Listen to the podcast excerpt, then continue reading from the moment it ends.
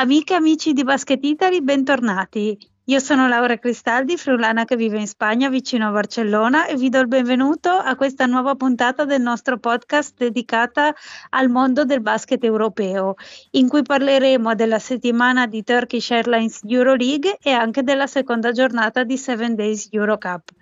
Per l'occasione è qui con noi Claudia Sim- Simionato. Ciao Claudia. Ciao Laura, ciao a tutti quelli che ci ascoltano. E prima di partire vi ricordo di seguirci sul nostro sito e sui nostri canali social. Vi ricordo inoltre che potete ascoltare questa e tutte le altre puntate del nostro podcast su Spotify, Apple Podcast e Google Podcast. Benissimo, direi che siamo pronti. Partiamo con l'Eurocup che tu Claudia hai seguito eh, e in particolare eh, quello che hanno combinato le nostre connazionali, le squadre italiane. E cominciamo dalla Virtus Bologna che ha, com- che ha eh, confermato il suo status di favorita. Siamo, sei d'accordo? Eh, sì, sono d'accordo. Allora, eh, innanzitutto la Virtus ha vinto 87 a 76 contro Lazio Farmulm. E, ehm, la, eh, Bologna ha sicuramente dimostrato che può uscire vincente anche da partite complicate. E, um, Ulm eh, in BBL eh, ha una squadra eh, mm, metà classifica, tre vittorie e tre sconfitte e nonostante i suoi alti e bassi, per ora è l'unica che ha sconfitto in BBL il Bayern a Monaco, tra l'altro.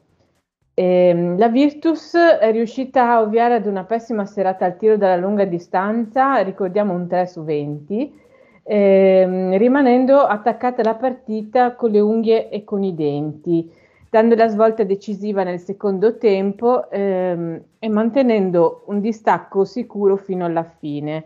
La chiave di svolta è stata la difesa di Paiola, eh, ricordiamo le sei palle recuperate, la sua energia che è stata contagiosa, è stato fantastico vedere anche Marco Bellinelli eh, tuffarsi su un pallone vagante.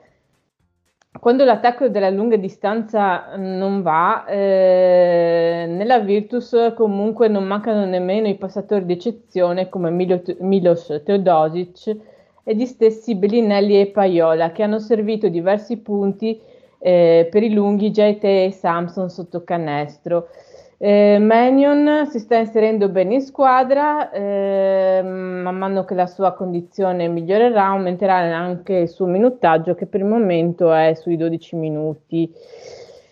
Eh, per la, visu- per la um, Umana Reyer Venezia invece c'è stata una racombolesca sconfitta interna al Tagliercio per 62-70 contro i turchi del Bursaspor. Eh, la squadra di coach De Raffaele eh, era in vantaggio di 11 punti all'inizio dell'ultimo quarto e poi nel quarto conclusivo ha smesso di giocare subendo un parziale di 5-24. Eh, sembra che al momento Venezia e eh, De Raffaele non abbiano ancora trovato un equilibrio a questa, stra- a questa, squadra che si alterna di alti e bassi. E quindi eh, tutto si decide quindi nel finale. E, e, sì, mh, mm, non puoi pensare appunto di portare a casa una partita con, su, con 4 su 24 da te se perdi anche 21 palloni, almeno che il tuo avversario non faccia peggio di te e questo non è il caso del Bursaspor, comunque di qualsiasi squadra per lo più eh, che gioca una Coppa Europea. Eh, Venezia c'è da dire che anche ha perso in campionato anche sabato contro Brindisi di un punto. Poi per quanto riguarda Trento invece eh, arriva la seconda sconfitta contro una squadra consecutiva contro una squadra militante in ASB. Eh, infatti quella dopo interna contro Badallona arriva anche quella eh, ad Andorra per 85-73. Eh, I padroni di casa sono sempre stati in vantaggio anche in doppia cifra, ma dopo l'intervallo c'è stata una reazione degli uomini di Dele Molin che con Bradford si sono portati a meno 2 su 55-53. Eh, ma a questo punto Andorra ha ripreso in mano il controllo della partita Alle Dolomiti Regia non è sufficiente l'ottima prova di Jordan Carolyn, 24 punti, 7 rimbalzi, 10 falli subiti e 31 di valutazione in 32 minuti. Eh sì, beh, io l'Andorra lo conosco perché vivendo qua in Spagna e seguendo la CB è una squadra tosta, soprattutto in casa sua. E poi bisogna sempre tenere in conto anche il fattore ambientale, che quando Andorra gioca in casa cioè si parla tanto delle trasferte a Casana, a Gran Canaria, ma a Casana e a Gran Canaria ci sono gli aeroporti, ad Andorra no. Bisogna, volare a, Bar- bisogna volare a Barcellona e da lì fare tre ore di pullman in montagna fino a oltre i mille metri, fino ai Pirenei e quindi cioè, come trasferta mh, mm, occhio, eh? quindi per quello che l'Andorra, poi soprattutto adesso che si avvicina l'inverno, lì tra poco inizierà a nevicare, ci sarà anche un fattore... Sì. Non dico, eh, vabbè, sì. il palazzetto è carinissimo, bellissimo, poi ovviamente eh, è tutto condizionato, ma è, questo è, però c'è la strada, bisogna tener conto, non c'è neanche l'autostrada che va ad Andorra c'è l'autostrada fino a un certo punto, poi fai delle, de, delle, sì, c'è la strada nazionale, però poi devi andare su un po' per le montagne, insomma, non, non è il massimo andare. Ricordo, ricordo, ricordo, nonostante siano passati tanti anni da quando sono andata l'ultima volta ad Andorra. Sì, sì, sì, no, io ci sono andata anche di recente, però mh, per dire, cioè, a me molti parlano sempre di queste, di queste trasferte, no? De, dell'Unix Cassane di Gran Canaria o Tenerife, però io dico sempre che secondo me la trasferta europea peggiore tra le squadre che giocano eh, le coppe principali è Andorra.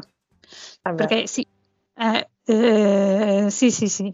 E niente, tornando alla nostra Eurocup, eh, parlavamo del, del, questo fattore sorpresa del Lokomotiv Kuban che ha vinto anche in trasferta in Lituania, anche se di un punto, eh, però è sempre una squadra che sembra solida e da tenere da conto fino alla fine e il Gioventù Badalona che forse forse ha preso il posto del Valencia Basket come spagnola più pericolosa dell'otto.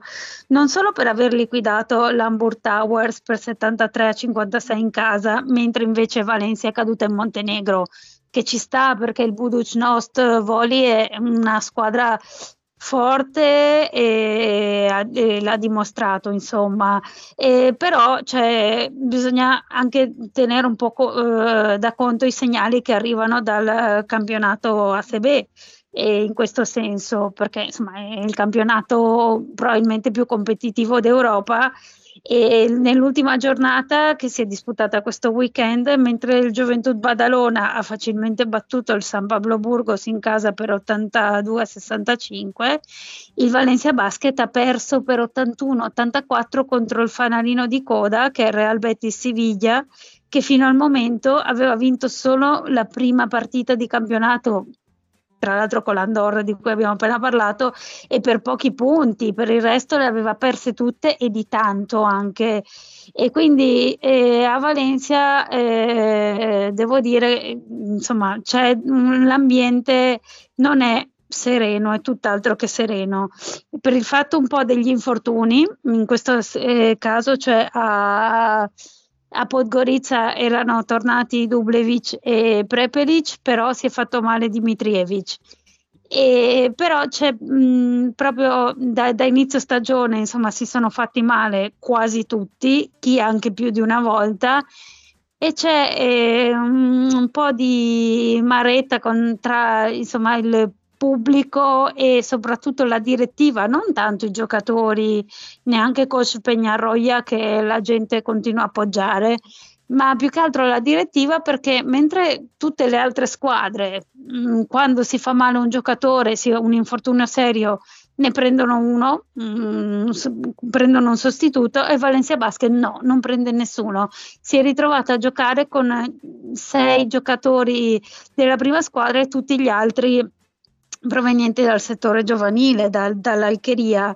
E questo dici, vabbè, ci può stare, però allora che eh, vengano chiarificati quali sono gli obiettivi della squadra, perché insomma una squadra che le ultime due stagioni ha giocato in Eurolega, tre stagioni fa ha vinto l'Eurocup, quattro stagioni fa ha vinto il campionato di ASB, eh, insomma gli obiettivi e adesso sta costruendo un, pal- un, palazzetto da 15.000 posti che sarà il palazzetto più, più, grande della Spagna e lo sta costruendo. Questo cioè, non è come lo stadio che, che, resterà lì a metà, questo lo costruiscono. Insomma, gli obiettivi eh, dovrebbero essere altri. Se il tuo obiettivo è potenziare il settore giovanile, come lo è stato per, per anni e anni del Gioventù Badalona o delle Studiantes, allora dillo, non prendere in giro la gente che per questo è arrabbiata e mh, mm, tutti contenti, però insomma dopo i risultati raggiunti negli ultimi anni eh, sarebbe un po' un peccato. Ecco, questo è quanto si racconta da queste parti. Sì, anche e... Sì, sì, avere, sì, anche la Virtus Bologna ha avuto una serie di problemi, di infortuni e tutto, però è andata subito sul mercato per evitare appunto di rimanere indietro nella corsa a, a vincere. Ma infatti, eh. ma tu, tutte le squadre, cioè si fa male uno, eh, ma addirittura la più Udine che gioca in A2 si è fatto male Trevor Lesi e hanno preso l'OTIE per dire una squadra di serie A2 che gioca solo la domenica si fa male un giocatore e ne prendono un altro. Il Valencia Basket che dovrebbe essere una squadra, ov- ovviamente non, non, in questo momento nessuno pretende che eh, si metta in mezzo tra Real Madrid e Barça, però che stia uh, insomma lì uh, lottando per il terzo posto, che gioca anche un Eurocup, insomma eh, per questo i tifosi speravano che con tanti infortuni qualcuno arrivasse, invece non è arrivato nessuno e continua a non arrivare nessuno e ti dico, eh, questa è un po' la situazione, un po' di crispazione. Eh, appunto, se dobbiamo far caso al campionato di AFB, e appunto parlando sempre di Eurocup, occhio quindi all'Herbalife Gran Canaria, perché in questo momento è terzo in classifica eh, proprio dietro a Barça Real Madrid. E quindi insomma teniamola da conto perché anche l'anno scorso alla fine era, era, partita malissimo, però poi è arrivata alle semifinali di Eurocup, è una squadra che, che in Europa fa, fa, sempre bene. E Claudia, secondo te chi sono, chi vedi tu come favorito per l'Eurocup? Allora, non si può non citare la Virtus Bologna, ovviamente, eh, che ha eh, dichiarato, sono già due anni che dichiara che il suo obiettivo è quello di vincere l'Eurocup. E poi eh, ovviamente il Partizan di Obradovic, imbattuto in ABA League, in Eurocup, eh, con vittorie spesso con larghi parziali. E poi vedrei bene anche il Gioventù, eh, dove oltre a Tomic ho visto anche un buon Derek William che la passata stagione ha fatto molto bene a Brindisi e mm-hmm. si sta ripetendo anche quest'anno. Eh, l'ultima partita infatti contro le Hamburg Towers è stato perfetto al tiro con 9 punti e 4 rimbalzi. Ottimo, e passiamo adesso alla Turkish Airlines Euroleague.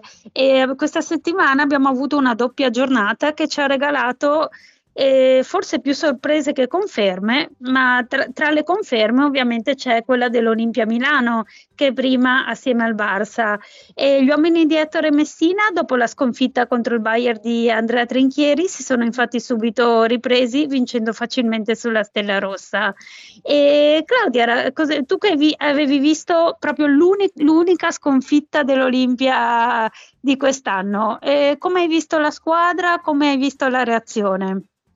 Allora, eh, l'unica sconfitta in Eurolega di Milano è coinciso proprio con la prima partita eh, europea senza Malcolm Di Leni, eh, che per Milano è sempre stato un giocatore fondamentale.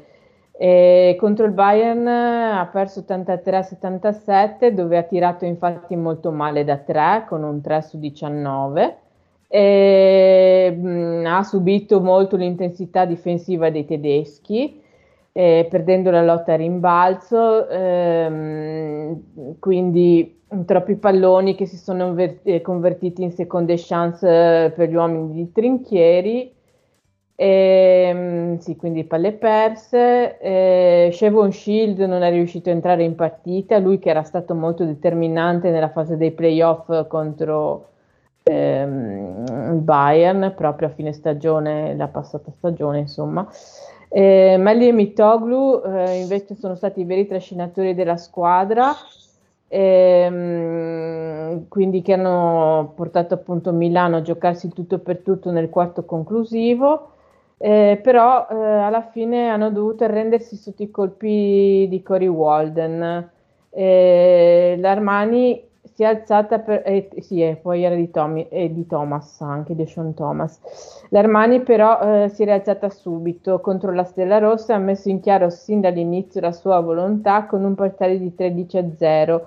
Eh, a cui i serbi non sono riusciti a rispondere. La squadra di Messina è stata quasi sempre in vantaggio, abbondantemente sopra la doppia cifra. Shevon Shield è tornato protagonista con 18 punti e I Lombardi eh, hanno invertito il fattore, quindi sono riusciti a tenere gli avversari su 4, 21, su 4 su 21 da 3, quindi 19%, provocando 16 palle perse e vincendo la lotta a rimbalzo.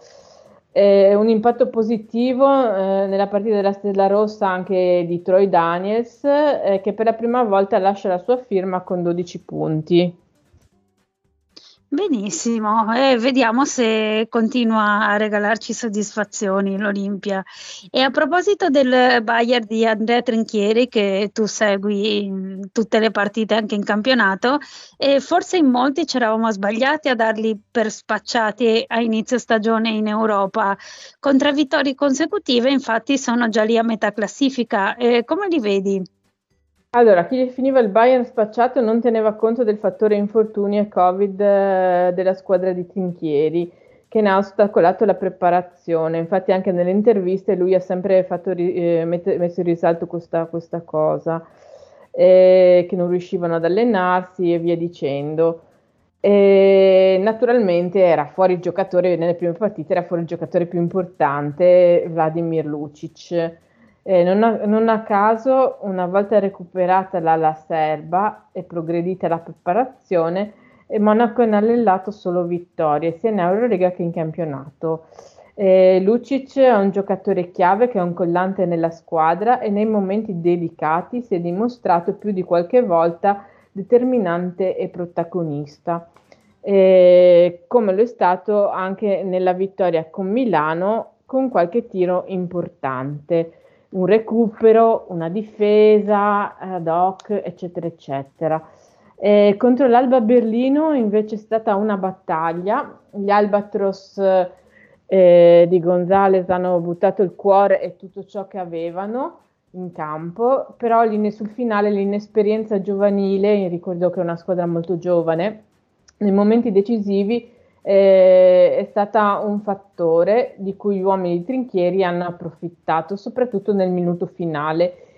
Il meno 13 è un risultato bugiardo, maturato solo negli ultimi secondi in seguito ad un fallo antisportivo eh, rivalutato all'Istar Replay e capitalizzato al massimo con 5 punti dai biancorossi e dopo non c'era stato più tempo per l'Alba per rispondere. Ehm, Ancora decisive anche qua in questa partita sono eh, state le triple di Cory Walden per il distacco ospite, eh, unite a quelle di Nick Weiler-Bebb e una super difesa di Otello Hunter. L'MVP della partita però alla fine è stato eh, Iliard, Darun Iliard con 23 punti.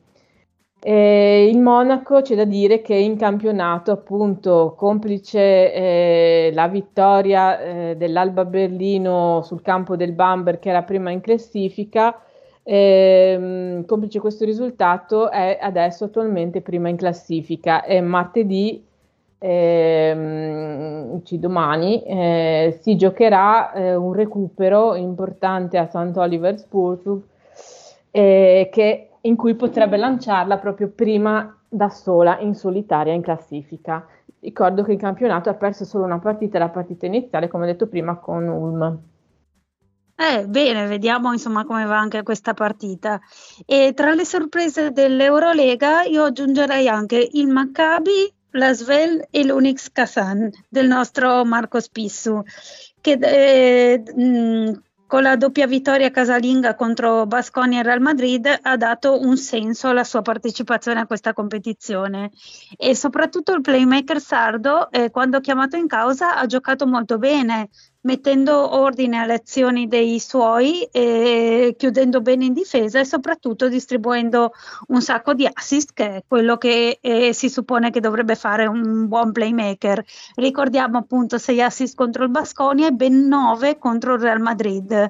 E bravo Marcolino, tra l'altro l'Unis Kazan ha appena eh, finita po- da poco una partita in campionato, ha appena vinto in trasferta contro il Parma Perm ed è secondo nella classifica di, eh, del campionato VTB League, secondo con quattro vittorie e una sconfitta dietro al CSKA che le ha vinte tutte e giocherà tra poco eh, in trasferta in Estonia contro il Kalev. Dovrebbe vincere anche se non si sa mai. E quindi sì, eh, l'Unis Kazan sembra, eh, perché era una squadra molto nuova, aveva cambiato molto e sembra che stia, si stia amalgamando. Il suo prim- problema principale era insomma che aveva cioè, giocatori eh, forti ma abituati a giocare un po' mh, da soli, diciamo come Mario Esonia o Isaiah Kenan e altri giocatori invece molto potenti come John Brown che conosciamo benissimo per il suo passato a Brindisi, eh, ma sembra che mh, le varie, insomma, che Velimir Perasovic stia riuscendo un po' a mettere ordine in questa squadra anche, anche con l'arrivo di OJ Meglio, insomma di carne al fuoco ne hanno, di giocatori buoni ne hanno e il nostro Spissu il suo spazio ce l'ha e sembra che stiano ingranando, quindi adesso eh, vedremo se eh, potremo tenere in conto anche loro o meno per eh, la lotta eh, playoff. E tu come li vedi? Credi che Marco Spissu eh, abbia dimostrato di valere l'Eurolega?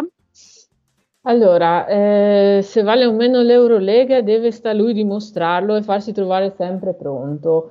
Ho visto il gran lavoro che ha fatto a Sassari con Pozzecco, è un ragazzo che sa darsi degli obiettivi e lavora duro e quindi migliorandosi potrebbe anche essere un giocatore importante per l'Eurolega. E del Maccabi cosa ne pensi?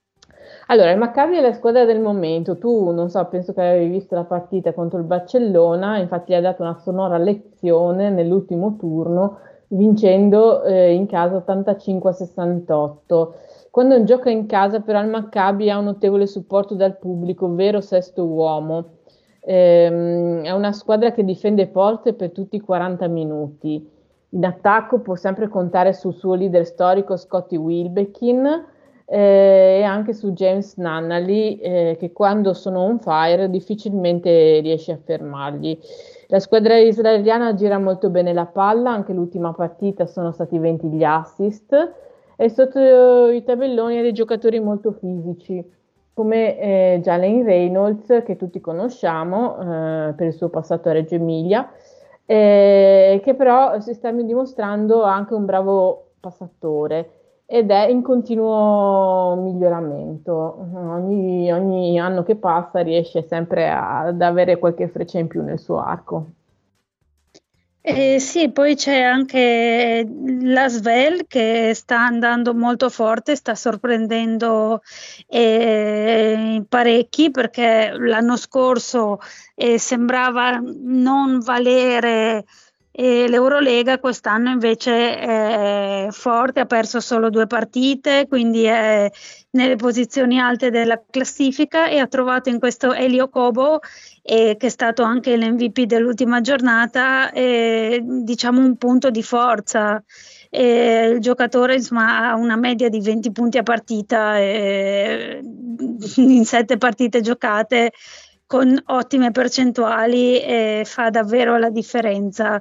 Molto bene anche Chris Jones, è una squadra sempre fisica e che nonostante abbia perso Gerson Yabusele che è andato al Real Madrid, comunque ha sempre nella forza fisica, nella difesa, uno dei suoi punti forti, però appunto quest'anno con Okobo e sembra dare più sfogo anche all'attacco e quindi io credo che sia una squadra da tenere in conto eh, fino alla fine.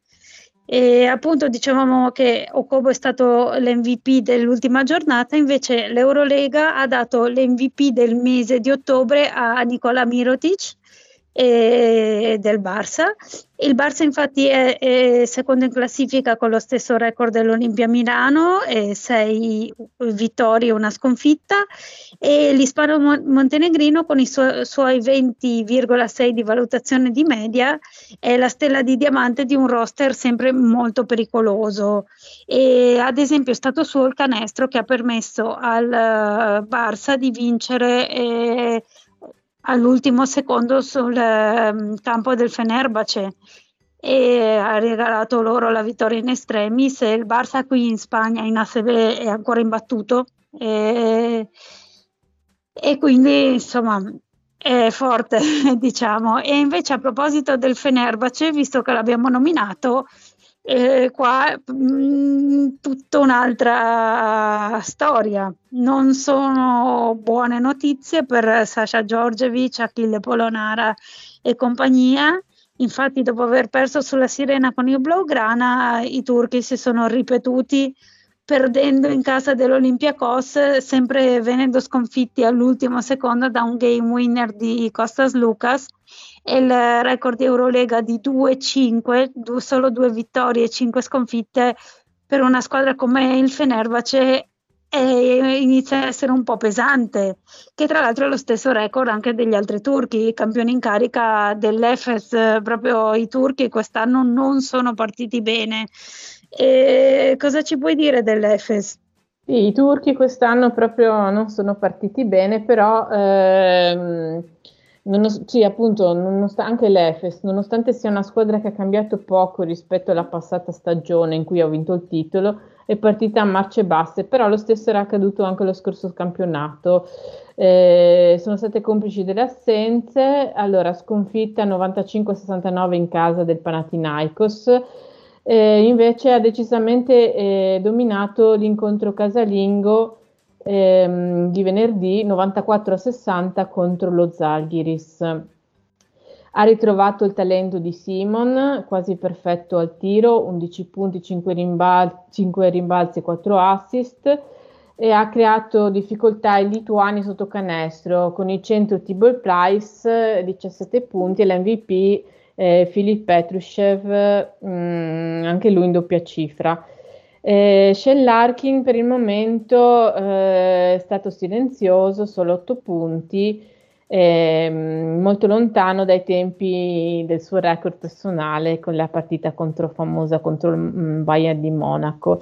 A proposito eh, di Zalgiris, eh, con sorpresa, questa è l'unica squadra con record 0-7, quindi non ha ancora avuto nessuna vittoria in uh, Eurolega. Eh, sotto i tabelloni sente l'assenza di Lavergne che si è recentemente operato alla spalla.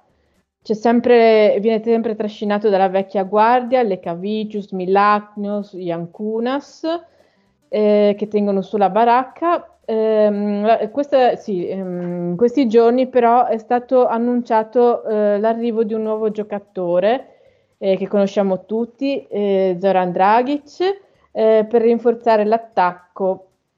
E dopo la sua esperienza al, Basto- al Basconia vedremo come si inserirà in squadra. E, mm, Dragic è un, un, giocatore che sta Dillo, facendo... ex Trieste, dai! Io ho avuto modo, ho avuto modo e piacere di vederlo a Trieste giocare per, eh, per, la, per una fantastica stagione. E è un giocatore che fa la differenza. Ecco, vedremo se la farà anche eh, a Kaunas. E a proposito di squadre delusione, eh, c'è il Basconia che rispetto all'anno scorso mh, mm, non sta andando bene, anche in Eurolega le, ha perso anche le ultime partite, anche in campionato ieri ha perso con Real Madrid. E ci sono stati degli infortuni e quindi mh, delle dichiarazioni di Dusko Ivanovic un po' mh, criptica, dicendo come dire e vabbè la squadra va così perché cioè, di più non può fare, nel senso i giocatori ci sono anche, stanno in campo anche 30-35 minuti e si sforzano, fanno tutto quello che possono, però il roster non è molto lungo, hanno avuto degli infortuni eh, che si portano in, indie, avanti e indietro e anche il nostro Simone Fontecchio che eh, c'era stato un, un il Basconia ha avuto un momento in cui ha vinto delle partite e lui era stato fondamentale, poi è tornato a eclissarsi un po' eh, con la squadra in generale e anche in ASB sono 3-5 che non è un eh, bel record e in, in Eurolega eh, dove sono 3-4 insomma siamo lì cioè tre vittorie di qua, tre vittorie di là, però insomma più sconfitte che vittorie. E un bilancio eh, ovviamente recuperabile, però eh, le sconfitte di solito del Basconia quando arrivano sono pesanti, quando perde perde di, di, parecchio, tipo con, uh, contro lo Zenit ha perso 83 a 54, è una sconfitta davvero insomma importante. E sembra che la squadra all'inizio ci provi, poi se vede che perde non ha quel carattere che aveva l'anno scorso che il Vasconia magari spesso iniziava, non iniziava bene, però riusciva a tirare fuori quegli attributi che per, permettevano loro di rimontare o almeno di lottare fino alla fine. E questo questa stagione si è visto ben poco, cioè la squadra se perde poi perde, non riesce a tornare in partita, non riesce a rientrare, non riesce a lottare. Io credo proprio perché manca, mm, mancano degli effettivi e mancano persone di carattere. Eh, l'anno scorso c'erano Polonara e Pierre Henry che mh, mm, i tifosi del Basconia apprezzavano molto perché diceva, dicevano appunto che questi due giocatori impersonavano quello che è lo spirito Basconia, che adesso sono al Fenerbahce, nel Fenerbahce giocano poco. E infatti avevo, mi hanno chiesto, avevo una discussione su, su Twitter che chiedevano, ma eh, Henry e Polonara quando sono andati al Fenerbahce sapevano che la, li avrebbe allenati Giorgevic? E la risposta è no, mm, perché uh, ovviamente il Fenerbahce lo doveva allenare Kokoshkov fino a prova contraria ed era stato Kokoshkov che aveva voluto anche i due giocatori del Basconia nel, nella sua rosa. E poi dopo eh, non sappiamo cos'è successo è cambiato allenatore e adesso soprattutto Polonara gioca poco Henry sta giocando un pelo di più vediamo se riescono a integrarsi e dall'altro canto vediamo se il Basconia riesce insomma a tirarsi un po' fuori da ti dico perché non è normale che quando il Basconia perde poi si sia in abissi così, non è qualcosa a cui siamo abituati, quindi vediamo insomma se riesce a trovare un po' di capacità di reazione. Ah, sai, e... dalle, delle sconfitte, cioè quando iniziano a essere troppe sconfitte, dopo anche l'umore in certi momenti si perde. E poi il minutaggio dei giocatori è molto importante perché se non è, è la lunghezza del roster, soprattutto a questi livelli, perché se non hai un roster lungo, eccellente e tutto, veramente con i doppi turni, il campionato e tutto, rischi veramente i giocatori di, di arrivare stanchi. E quindi e infatti, che credo che sia quello che è successo al CSKA, che eh, in settimana ha perso entrambe le sfide disputate in Eurolega e cadendo fuori dalla zona playoff con un record di 4-3 eh, per, proprio perché eh, ha tanti infortunati e quindi un roster corto e giocare ogni due giorni eh, anche per gli uomini di Itudis ha passato fattura. E i, i ricordiamo. Eh, sì, giocatori importanti. Eh, eh, Elia, e quindi sì. Grigoni, sì, sì. Sì. Esatto, sì, sì, diciamo i, i tra i più importanti. E poi eh, loro avevano, hanno preso Kenneth Farid però che non si è, cioè quando viene un giocatore dall'NBA eh, adattarsi, soprattutto i lunghi, è più difficile, mentre secondo me, non so, i, i tiratori, i, le guardie sono quelle che si adattano più facilmente, prendi la palla e tiri e segni. E i lunghi fanno fatica perché in Europa si difende diverso, perché si attacca diverso e quindi Kenneth Farid no, io l'ho visto, lo conoscevo, l'avevo visto perché giocava a Denver eh, ai Nuggets con Danilo Gallinari e io l'ho visto col CSKA, fa fatica perché è un gioco diverso, si deve integrare e ovviamente lui ha molto entusiasmo, ci vuole pazienza, non si può pretendere che un giocatore così arrivi e in due giorni poi inizia a giocare bene in una squadra come il CSKA, tra l'altro che non è, eh, non è facile. Però eh, non è escluso, secondo me, che se le cose non vanno, il CSKA ha i mezzi eh, per eh, intervenire nuovamente sul mercato. Se gli infortuni dovessero continuare e Farid non si dovesse integrare, secondo me potrebbero intervenire nuovamente, prendere qualcun altro. Sì, poi le, la difesa del, dell'Eurolega è molto dura, infatti anche Trinchieri eh, nel, nella sua intervista dopo la partita di campionato di BBL ha proprio detto che eh, all'inizio eh, i suoi giocatori hanno, fatto, hanno, avuto problemi con i falli perché abitu- venivano dal doppio turno di Eurolega e quindi erano abituati a una certa difesa e passare da una certa difesa in cui è, sono concesse più cose, eh, più mani addosso e cose del genere, eh, passare alla difesa del campionato che deve essere un po' più attenta, insomma, ha pagato dazio per il primo tempo. Eh sì, infatti eh, praticamente diciamo che è impossibile eh, capire l'Eurolega se non si guardano anche i singoli campionati. Per quello a me piace averti qui perché so che tu segui appunto la Bundesliga, io seguo la VTB e la FB. È importante perché è il campionato turco, perché eh, cioè vediamo che queste squadre giocano partite complicate anche i fine settimana e quindi nel eh, panorama delle partite europee eh, questo va tenuto conto ovviamente anche per eh, Milano con le sue partite in Serie A.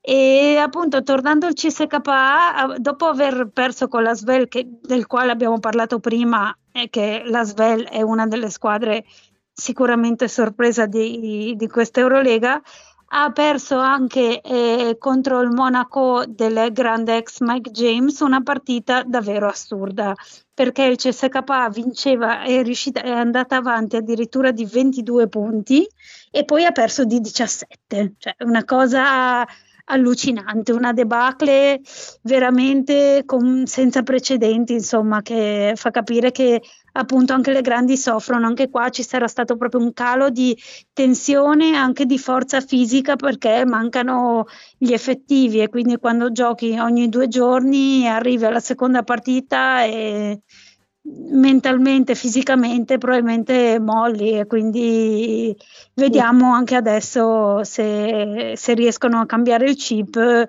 e a tornare in alto. Sì, poi ci sono anche squadre che mh, mm, giocano meglio nel, nel, secondo tempo, che danno il loro meglio insomma nel secondo tempo. Una di queste è il Bayern di Monaco, che diciamo che conviene sempre guardare il secondo tempo, non il primo, perché il primo spesso e volentieri eh, non è, è la trama della partita. Eh sì, bisogna tenere da conto vari aspetti. E eh. ecco, prima di concludere, eh, volevo chiedere anche a te il tuo pronostico. Secondo te, quali squadre andranno in Final Four di Eurolega e chi la vincerà? Ah, secondo me è ancora presto perché alcune squadre eh, escono dopo, quindi sono un po' tardi in preparazione e poi dipenderà anche molto dagli accoppiamenti, accoppiamenti che saranno. No? Comunque per me sarà l'Armani Exchange e il Barcellona il Bayern potrebbe essere una sorpresa perché sta veramente facendo vedere eh, ottime cose. eh, da quando ha recuperato i giocatori e la, sta mm, ingranando la forma. E secondo me il Sesca se riesce a recuperare i suoi giocatori infortunati. Ecco, niente turchi. Eh, non le vedo quest'anno le squadre turche. Dio potrebbe sorprenderci l'Efes per, perché ha più o meno il roster eh, invariato rispetto all'anno scorso, però il Fenerbahce, almeno che non ci sia un cambio di rotta, un cambio di guida al comando, un, qualche giocatore integrazione, penso di no. Eh sì, anch'io no, non li vedo, non li vedo coesi. E poi veramente, cioè, le partite del Fenerbahce, io a volte guardo anche quelle di campionato, sono brutte, brutte. Cioè, loro hanno la, nella, eh, come punto forte la difesa, difendono bene. Però in attacco, cioè, avendo un giocatore spettacolare come Jan Veseri, che secondo me è uno dei giocatori più spettacolari d'Europa, e un giocatore come Nando De Colo, io non so come, come riescono a giocare a, a, a delle partite così brutte, veramente non lo so, miglioreranno, sarà questione appunto che e la squadra non era stata costruita per questo allenatore che si devono ancora mettere a posto in campionato comunque non vanno male sono secondi a, pa- a pari punti con il Banvit che è primo e hanno perso solo una partita quindi eh, non, non, è che vadano male anche il campionato turco ha il suo livello quindi sì bisogna però vedere eh, se riescono a mettere eh, in campo soprattutto cioè il Fenerbahce cade nei finali, nei finali, a volte lì vince, vince, vince, poi perde alla fine. E vediamo Beh, se eh. riescono. Eh? Come Venezia. ah, ecco, eh, sì, è vero. vediamo, quello è anche secondo me una questione un po' mentale, un po' di concentrazione. Mm, sì. Vediamo se migliorano. Trovare un equilibrio, insomma, con alcuni giocatori che si devono ancora integrare.